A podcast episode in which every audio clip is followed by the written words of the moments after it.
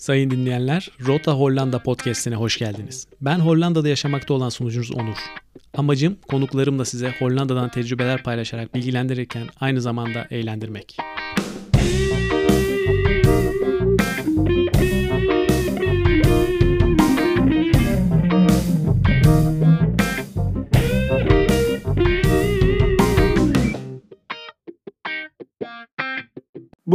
Bölümümüzün konuğu Hollanda'da çalışmakta olan arkadaşım Fikret.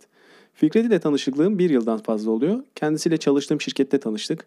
Ülkeye geldiğimden beri gerek muhabbeti gerekse tecrübeleriyle beni aydınlatan arkadaşlarımdan biri oldu. Fikret hoş geldin. Hoş bulduk Onur. Podcast'imizin ilk konuklarından biri sayılırsın. Birlikte dinleyeceğimize hem keyif veren hem de bilgilendiren bir bölüm yapacağımızı düşünüyorum. Expertleri konuk aldığım bölümlerde genelde böyle karşılıklı keyifli muhabbetler, soru cevap vesaire şeklinde ilerliyoruz. Sen şimdi 3 seneden fazla bir süredir Hollanda'da hem yaşıyorsun hem çalışıyorsun. Hollanda'dan önce başka ülkelere yerleşme, göçme gibi bir fikrin oldu mu? Vardı evet. Yani e, galiba 2008'de ilk kez yurt dışına çıktım. Geldiğim ilk ülke Hollanda. Yani buraya gelince ya dedim burada yaşanır. Ondan sonra İspanya'ya gittim. İspanya'ya gidince asıl burada yaşanır dedim. Sonra bir arkadaşım Avustralya'ya yerleşti. O tavsiye edince Avustralya'da güzel gibi geldi. Çok uzağa gitmişsin ya. Avustralya deyince Avrupalarda dolaşıp ondan sonra ta Avustralya'ya kadar uzanman değişik olmuş. Ya ben zaten genel olarak bir kararsız bir insanım. Hani onu mu yapsam bunu mu yapsam ondan sonra şu da olabilir falan derken böyle çorbaya dönüyor. En sonlardan bir tanesi oluyor ama. Peki bu Avustralya maceran mesela uzaktan başlayalım. Buraya doğru gelelim.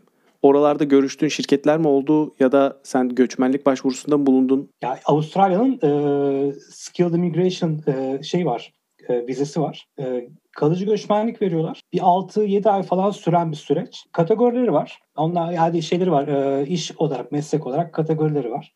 Onlardan hangisine uyduğunu düşünüyorsan başvuru yapıyorsun. Bazı belgeleri topluyorsun. Bir ücreti var. Onu ödüyorsun. Ondan sonra karar bekliyorsun. Biz de başvurduk ailece. Kabul oldu.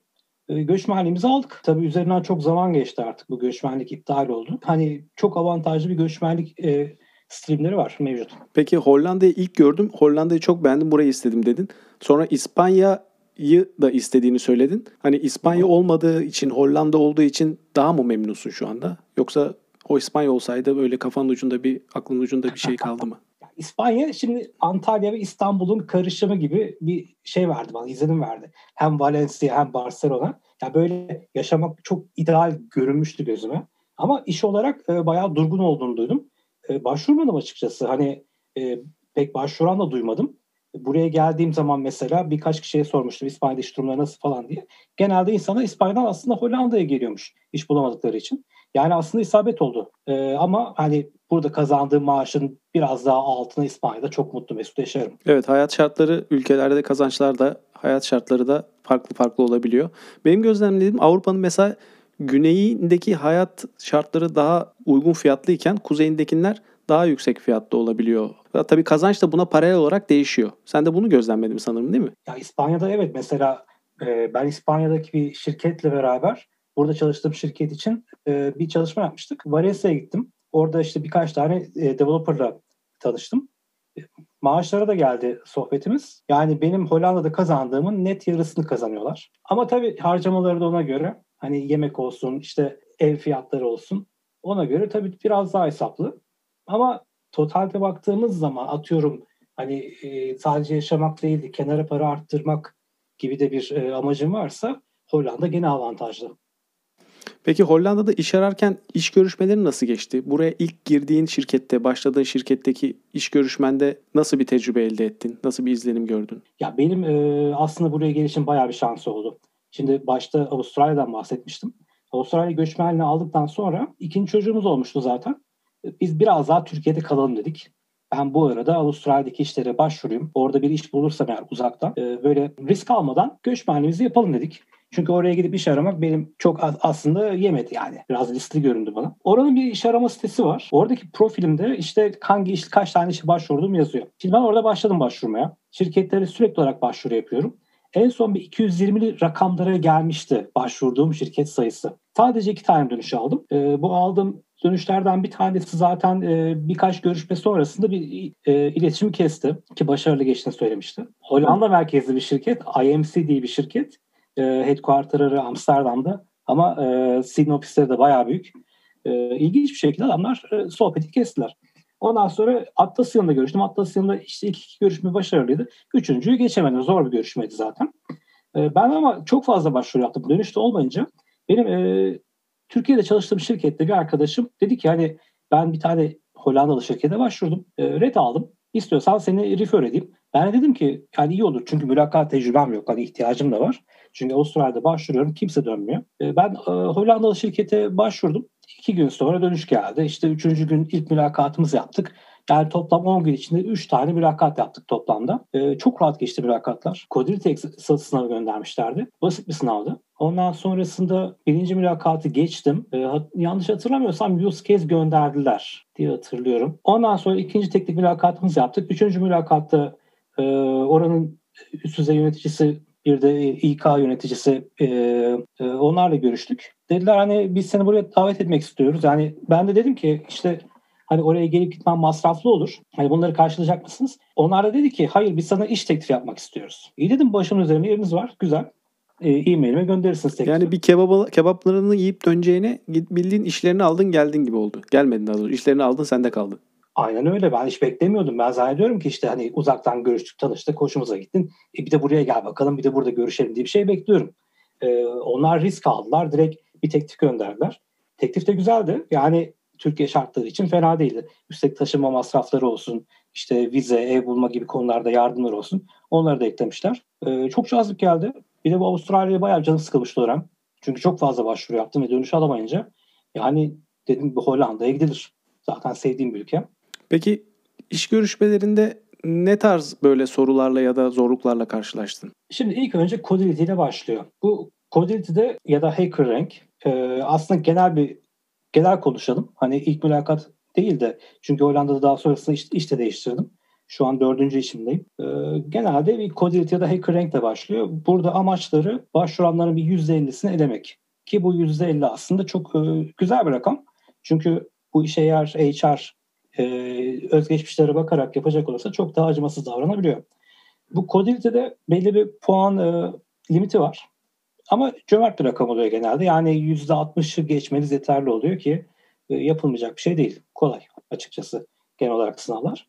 Yalnız bazen bu Codility'de yaptığınız e, cevapların kod e, yazma tarzına da bakılıyor. Kod organizasyonun iyi mi? İşte isimlendirmelerin doğru mu? Ya da yaptığın şeyi performanslı mı yaptın? Yani göze hoş görünüyor mu ona bile bakılıyor açıkçası. çok fazla belirleyici değil ilk aşamada. Ama bu da etkenlerden bir tanesi. Yani ikinci aşamalarda tabii işte Codilit'in değerlendirmesi oluyor. Mesela eğer ki başarılı geçtiyse birinci teknik mülakatta ilk önce Codility'de yaptığın sınavın bir değerlendirmesi oluyor. Burada ne gibi sorular geliyor? İşte mesela hangi soruda zorlandın? Ya da e, şu sorunun şu noktasında böyle bir şey yapmışsın. Bunu nasıl daha iyi yapabilirdik? İşte mesela burada mesela bunu kullanmışsın. Bunu açıklayabilir misin? Ya burada amaç hem o kodu senin yazıp yazmadığını doğrulamak hem de yazdığın koda ne kadar hakimsin. Genel olarak hani e, programcılığa ne kadar hakimsin. İşte bunu e, bu kod üzerinde değerlendirmeye çalışılıyor. Peki işi aldın diyelim, kabul edildin. Tek, teklif Hı-hı. güzeldi. Çalışmaya başladığın zaman çalışma şartlarını değerlendirmen gerekirse Türkiye'de de çalıştım birçok şirkette hatta bayağı üst pozisyonlara kadar da geldiğini biliyorum. Bu karşılaştırmayı yaptığın zaman ne gibi farklılıklar görüyorsun? Yani Hollanda'da tabii şirketine göre çok değişiyor. Mesela dediğim gibi Hollanda'da dört tane şirkette çalıştım. Hepsinin çalışma tarzları birbirinden farklı. O yüzden genelleme yapmak biraz zor. Ee, ama Türkiye ile genel olarak farklara bakacak olursak Hollanda'da daha çok saygı olduğunu düşünüyorum insanlara. Bir konuda fikir açıklandığı zaman e, bu insanların çok tercih ettiği, hoşuna giden bir şey. Hani bunu agresifleşmeden, tartışmalara götürmeden ve çok fazla detaylara takılmadan şirketin iyiliği için bir e, konuyu gündeme getirdiğin zaman bu çok e, saygı duyulan bir şey, çok sevilen bir şey. E, Türkiye'de bunu her zaman yaşamıyorsun. İnsanların işte egolarından dolayı bazen hani bu senin işin değil gibi bir tepkiyle karşılaşabiliyorsun. Hollanda'da öyle değil. Yani kendi e, ekibinin domaininde olmayan bir konu hakkında da fikir beyan ettiğin zaman bu saygı görülen bir şey. Bunun haricinde insanların çalışma saatlerine bir saygısı var. Yani mesai beklenmiyor. Hatta mesainin performansa düşürdüğü e, ile ilgili bir algı var ki katılıyorum. E, bu da hoşuma gidiyor. Ee, en çok hoşuma giden Hollanda'da yaşamla ilgili çalışma saatleri bayağı esnekleştirebiliyorsun. Mesela ben saat 10'dan 11'e kadar çocuğumla ilgileneceğim. Ya da kendimi iyi hissetmiyorum. Hiç çalışacak havamda değilim. Bu öğleden sonra çalışmıyorum ya. Yarın öbür gün toparlarım diyorsun. E, bu ekip içindeki anlaşmana bağlı. Bunu ekip içinde bir mesaj attığın zaman çok anlayış gösteriliyor buna. E, bu da güzel. Ama mesela Türkiye'de atıyorum hastalandığın zaman doktor raporu bile alsan e, çok hoş karşılanan bir şey değildi. E, bu tarz farklılıklar bence öne çıkıyor. Negatif olarak düşünecek olursak international e, çalışanları e, dışarıda bırakıyorum.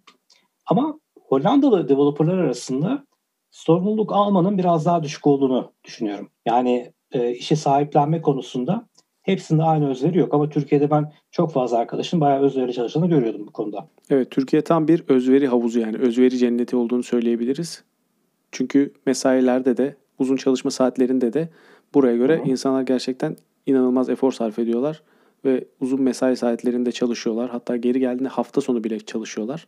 Hatta özellikle bankalarda bu hafta sonu çalışma olayı bayağı yoğun bir şekilde gerçekleşiyor Türkiye'de. Peki bu internasyonel çalışma arkadaşların hakkında ne söyleyebilirsin? Yani bu internasyonel çalışma ortamı ve çalışma çalıştığın takımın sana ne gibi yansımaları oluyor? Yani kültür farklılığı hoş bir şey tabii. Hani bu konuda eğlenceli sohbetlerimiz oluyor arada. Ee, onun haricinde e, aslına bakarsam ben bir süre sonra Türklerle daha iyi anlaştığımı fark ettim. Ee, başlangıçta tabii insanların hani birbirleriyle bir kaynaşma süreci falan heyecanlı gelen bir süreç. Ama sohbetlerde çok fazla ilerleyemedik açıkçası. Yani bu herkesin karşı, karşılaştığı bir şey değil ama genel olarak gözlemlediğim zaman insanlar yakın kültürlerdeki insanlarla zaman geçirmeyi daha çok tercih ediyorlar. Bu çok doğal ilerleyen bir süreç. Herhangi bir negatif bir sebebi yok arkasında. İşte yemeklerdeki işte espriler olsun, sohbetler olsun. Hani bu konularda e, şey var e, tercih olarak insana daha yakın kültürlere gidiyor. Biz de mesela Türk arkadaşlarla vakit geçirmeyi öğle araları e, tercih ediyoruz. Çünkü daha eğlenceli oluyor. Daha akıyor sohbetlerimiz vesaire. Ama onun dışında tabii insanların farklı kültürlerle beraber yaşaması da yani başta çok heyecan verici bir şey. Birçok şey öğrendim bu konuda. Yani international bir ortamda bulunmaktan dolayı kültür hakkında birçok bilgi sahibi oldum. Bu da güzel bir şeydi. Bir de tabii insanlar e, farklı kültürler bir arada çalışmak istediği ve şirketler de bunun için bir altyapı hazırlamak istediği için e, insanların tolerans seviyesi çok daha yüksek oluyor ve daha anlayışlılar. Hani e, çeşitlilik arttığı için insanlar şartları zorlaştırmak istemiyorlar. Bundan dolayı insanların kültürel farklılıklarına ya da politik düşüncelerine çok derin bir saygı var herkeste. Hani bunu sen de ediniyorsun bir süre sonra. Yani sahip değilsen bile. E, çünkü international bir ortamda yaşamanın aslında getir, gerektirdiği şey de bu.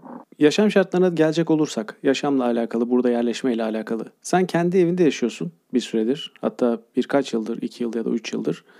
Ev piyasası hakkında da herkesin takip ettiğini az çok biliyorum. Senin de bu konuda gözlemin olmuştur. Bu süre zarfında ev piyasası ile ilgili neler değişti ya da genel anlamda ev piyasası ile ilgili söyleyebileceğim bir şey var mı? Ya ev piyasası ile ilgili. Şimdi tabii burada anladığım kadarıyla hükümetin şöyle bir bakış açısı var. Mortgage ödeyen insan güvenilir insandır. Bundan dolayı e, insanların ev alması konusunda bayağı teşvikler var tabii. Şimdi krediler yüzde yüz. Yani bir evi beğendiğin zaman o evin tamamına kredi çekebiliyorsun. E, faizler çok düşük. E, 30 yıl boyunca ödüyorsun. Sonuç olarak bir ev aldığın zaman senin aylık ödemelerin aslında kiradan çok daha ucuza geliyor. Ondan dolayı buraya gelen her expat bir yıl içinde bir ev sahibi oluyor diye düşünüyorum. İstisnalar var tabii. Yani birkaç yıl ev almayıp sonrasında pahalı ev alan arkadaşlar var. Şimdi ben buraya geldim. Burada fiyatlar bana çok ucuz geldi baştan. Bu 4,5 yıl önceydi. Euro olmasına rağmen yani. Euro 4,5 yıl önce de Euro Türk lirası karşısında güçlüydü. Ya ben buraya geldiğimde Euro 3,5 lira falandı. 3,70 falandı. Ve İstanbul'da piyasa hala kızışmış haldeydi. İstanbul'u karşılaştırdığım zaman hani fiyatlar kafa kafayaydı. E, burası Hollanda yani İstanbul'da hemen daha da pahalı olmasını beklerim ama değildi yani. Bence metrekare fiyatı olarak herhalde yakın yani birbirlerine Euro bazında. Bana çok uygun geldi fiyatları. Şeymiş burada 2008'de tabii derin bir kriz yaşamışlar. O dönem fiyatlar çok düşmüş ve hala toparlanamamış. E, ondan dolayı insanlar da bayağı tedirgin falan. E, bir de şey var işte popüler yerler var. Amsterdam merkezi var mesela. Kiraya vermeye çok uygun yer. Oralar gene biraz pahalıydı. Ama birazcık Amsterdam dışarı çıktığı zaman radikal bir şekilde ucuzluyordu fiyatlar. Mesela North tarafına gidiyorsun. İşte Amsterdam merkezde 400-450 binlik bir ev. North'ta İşte mesela Zandan bölgesinde 180 bin, işte biraz daha Amsterdam'a yakın North bölgesinde 200 bin euro civarında. Yani yarı yarıya e, ve çok hani evlerin içi falan da gayet kaliteli, uygun. E, zaman içinde bu fiyatlar katlanarak arttı. Yani mesela bu Amsterdam'da 400-450 binlik evler şu an 800 bin eurolara çıktı. Amsterdam'ın dışı da çok arttı. Mesela ben e, şeyden aldım, e, Almere'den aldım. Almere Amsterdam'a trenle 20 dakika uzaklıkta bir şehir. Benim aldığım zaman burada evler ortalama yani 180 bin 200 bin euro civarındaydı. Şu an ortalaması 350 bin 400 bin civarına geldi. Çünkü Amsterdam'da da tabii evler çok pahalandığı için insanlar e, artık dışarıya çıkmak zorunda kaldılar. Yani evler fiyatı artıyor. E, gözümün önünde böyle keşke alsaydım dediğim bir sürü ev var. E, benim de içimi yaralayan bir konu bu. Ya şöyle şimdi sen mesela bir maaşın var. Burada mortgage almak için bankaya başvurduğun zaman e, ortalama 5,5 katı civarında mortgage alabiliyorsun yıllık maaşını. Şimdi sen bunun yarısını kullanayım, yarısına da ikinci bir ev alayım diyebilirsin. Bu öyle kolay bir şey değilmiş. Hani bunu tecrübe ettim. Ben tabii o zaman geldiğimde çok pahalı bir ev almayayım dedim. Alabildiğim mortgage'ın yarısına bir ev aldım. Şimdi ben bu evde bu evi aldım. Benim evim şu anda 100 bin artı değeri. Ben e, mortgage'ın hepsini kullansaydım eğer o alacağım evin şu anda değeri işte 200-250 bin artmış olacaktı. E, cebimde param var mı? Hala param yok. Yani e, kaçtı ya o fırsat olur. o fırsat sadece Hollanda'da değil bence her yerde. Türkiye'de özellikle bayağı bir kaçtı yani son zamanlarda konut fiyatlarının artmasıyla. Peki Hollanda'da şimdi işin var, evin var, araban var, motosikletin var. Trafiktesin. Arabalarınla ya da motosikletinle diyelim. Arabalarımla trafikteyim. Konvoy haline gidiyorum. Cumhurbaşkanı. Ee? Filon var senin. Yani motosiklet arabalar arabalardan oluşan bir filon var. Bu trafik konusunda na- nasıl bir şey tecrübe ettin burada? Şimdi sabahları trafik var. Ben motosikletle gittiğim için bu arkadaşlara el sallayarak yanlarından geçiyorum. İstanbul'daki gibi değil tabii. Ama mesela Almere'den Amsterdam'a normalde 20 dakikada 30 dakikada maksimum geliyorsam üzerine bir 20 dakika daha koyuyor. Yani bu trafik rush hour zamanlarında. Ee, onun dışında ne olabilir? Yani insanlar çok e, şey güzel kullanıyor arabaları. Sağdan sağdan. O yüzden insanlar hala şerit değiştirmediği için kafan rahat. Yani stresi değil burada araba kullanmak. E, motor kullanmak da haliyle stresi değil. Çünkü yani şerit değiştiren arabalar çok tehlike yarattığı için e, o, da, o da burada olmayınca e, rahat yani. Amsterdam için de arabayla yolculuk çekilmiyor bence. Çünkü zaten 30 kilometre sınırı var maksimum. Bir de her an karşıda bir bisiklet çıkabilir, yere çıkabilir. Ve geçiş hakları hep onlarda olduğu için yani 30'a da gidemiyorsun zaten. Ve işte 50 metrede zaten trafik ışığı var. Hani Amsterdam'ın içine girdiğin zaman hani trafik sıkışıklığı olmasa bile yani çok sıkıcı bir yolculuk oluyor. E, onun dışında trafikle ilgili tabii bir de otopark fiyatlarından bahsetmek lazım. Amsterdam'ın içine geldin arkadaşlarınla bir yemek yiyeceğim dedin. İşte sokağa park ediyorsun. Saat 7,5 euro. 3 saat oturuyorsun mesela. 22 euro. Bir yemekte Zaten... bir yemekte otopark ısmarlıyorsun yani. Aynen bir yemek otoparkçı işte değnekçisine bir yemek kendine işte yemeğini yedin otopark parasını verdin 50 euro gitti. Ben o yüzden ne yapıyorum? Gidiyorum şeyden söylüyorum. Buranın yemek sepetinden söylüyorum. Daha iyi. Otopark olarak işte şey var. Şehrin dışında park and ride'lar var. Ama bu da çok uzakta tabii. Mesela Waste'de falan var. Ki yer bulmak mümkün değil. Buralar nasıl yerler? İşte tren istasyonlarının yanında bedava park yerleri. Amaçları da işte uzaktan geldin diyelim ki. Şehrin için arabada sokmadan uzakta park ediyorsun arabanı. Sonra trenle devam ediyorsun yolculuğuna. Yani bir 15 dakika daha trenle gidiyorsun. Tabii ondan da ne anladım yani? O zaman arabayı hiç almam yanıma. Evden zaten trene biner gelirim. O yüzden o da çok mantıklı gelmiyor. O yüzden de bence sen motosikleti daha çok tercih ediyorsun.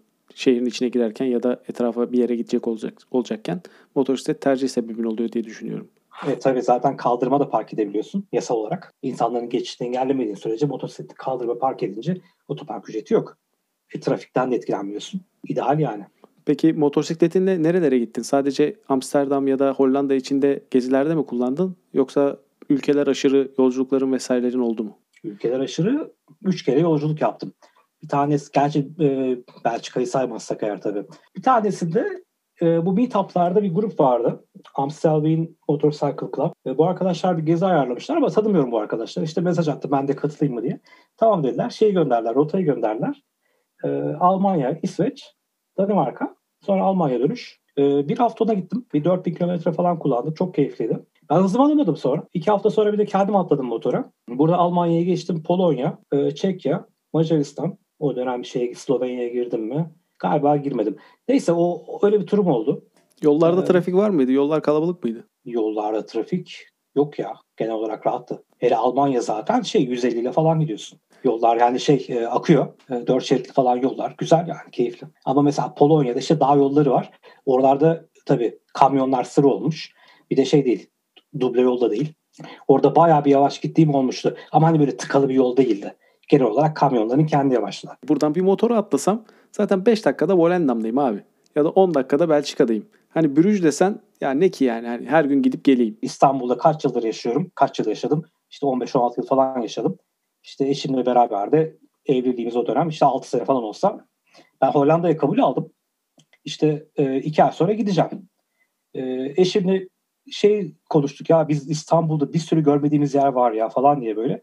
Abi koştura koştura böyle İstanbul'da görmediğimiz yerlere gittik. İşte bu e, neydi? Kariye Müzesi. Ben Ayasofya'ya gitmemişim ya.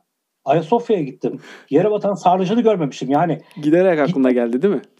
Abi aklımdaydı aslında da hani bir gün giderim ne olacak? Hani zaten burnumuzun dibi diye diye 15 yıl geçmiş. Gitmemişiz. İşte e, ne zaman ki bu şey taşıma durumu oldu. Böyle liste çıkardık. Böyle Excel'den işte gruplama falan yaptık. Şunlar şu bölgede. İşte bir günde şunları bitirsek, bir günde şunları bitirsek falan böyle gidiyoruz. Çarpı atıyoruz Excel'e falan. Ee, böyle koştura koştura. Son aylar onlar da geçti. eşya falan toplamadım ben. Gittim işte turistik yerleri falan gezdim İstanbul'un. Şimdi Hollanda'dan da başka bir yere gidecek olsan bu sefer yollara düşük bence Volendam'dır, Zaandam'dır, Brüj'dür. Hepsine tek tek gideceğini düşündüm yani. Peki Hollanda'da yeme içme kültürü hakkında ne söyleyebilirsin? Yani mutfağınızda mesela nasıl şeyler yapıyorsunuz, yapılabiliyor ya da dışarı gittiğin zaman ne tarz şeyler yeme imkanı buluyorsun? Yani mutfak olarak hani Türkiye'de ne yapıyorsa hadisini yaparsın mutfak senin. Ama hani bir Hollanda mutfağı dersen bizim işte komşular var. Ee, onlara sordum hani siz ne yapıyorsunuz falan diye. Yani patatesi haşlıyoruz diyor. Hadi eziyoruz. Onun yanında işte o gün ne varsa işte ıspanak yapıyorum mesela onunla karıştırıyorum. Ya da işte sosis e, ısıtıyorum mikrodalgada yanına koyuyorum. İşte ne bileyim bunların bir tane böyle kocaman bir köftesi var. O köfteyi galiba suda haşlıyorlardı. O köfteyi haşlıyorlar mesela. Yani ana, ana yemekleri işte şey e, patates püresi yanında bir şey. Hani yemek bu. Şaşırttı mı seni? Şaşırdı mı yani? Bu ne ya falan oldu mu? Valla duymuştum da inanmamıştım. Yani insan her gün patates yer mi ya? Yiyorlar valla. İşte mesela öğle araları bu adamların favori yemeği iki dilim ekmeğin üzerine tereyağı sürüp şeker dökmek ya da işte çikolata parçaları dökmek. Öğle yemeği bu. Hani Ulusal ee, yemek ya ekmek arası. Arası değil ya üzeri direkt. Üzeri mi? Ha. Böyle ekmeğin üzerine bir tane tereyağı bir katman sürüp o işte şey yapışacak kadar çikolata parçaları. Ondan sonra onu yiyor. Yani 50 yaşında adam çocuk gibi. Yani sıcak yemek falan da şey ihtiyaç da duymuyorlar. Mesela restorana gidelim diyorum. Niye ki falan diyor. Hani öyle bir yemek kültürü yok anladığım kadarıyla. İşte ben bunlara mesela şey getirdim. Kabak tatlısı getirdim. Eşim yapmıştı. Kaymak, kaymak aldım böyle çok güzel Türk marketinden. Ee, şöyle bir tadına baktılar beğenmediler. Dedim ne anlarsınız siz ya? Yani sinirlerim bozuldu orada. Siz gidin ekmeğin üzerine şey sürün. Tereyağı sürün. Yani yemek olarak işte şey seviyorlar. E, et seviyorlar. Burada bayağı bir şey var. Grill restoranı var. Akşamları işte rezervasyon yapıp yani yer bulmak falan mümkün değil birçoğunda zaten akşamları. Şey çok var. Endonezya mutfağı işte zamanında sömürgeleri olduğu için bayağı da bir Endonezyalı var zaten burada yaşayan ama Hollandalıların kendisi Endonezya mutfağını seviyorlar. Çok fazla dönerci var mesela. Önlerinde Hollandalılar kuyruk yapıyor akşamları. Bayağı lahmacunları stoklayıp stoklayıp eve gidiyorlar. Peki Hollanda'da sosyal hayat ve çevre edinme konularındaki tecrüben nasıl? Buradaki bu üç küsür yıllık e, geçirdiğin sürede özellikle Türk çevresinden belki belki de buradaki yabancı internasyonel çevreden Nasıl bir arkadaş edinme ya da çevre edinme deneyimin oldu? Ya çok fazla Türk var. Ama hani burada yıllardır yaşayan Türkler tabii.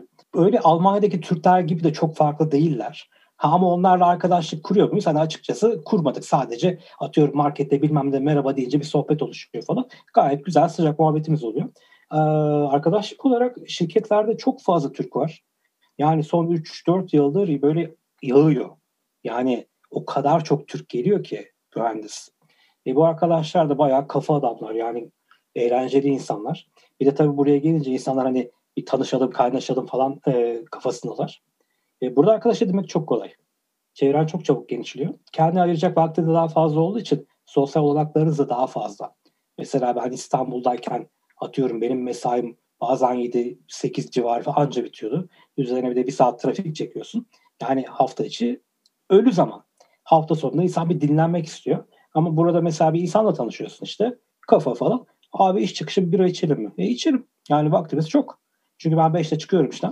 E bir, bir saat otursak bira içsek 6.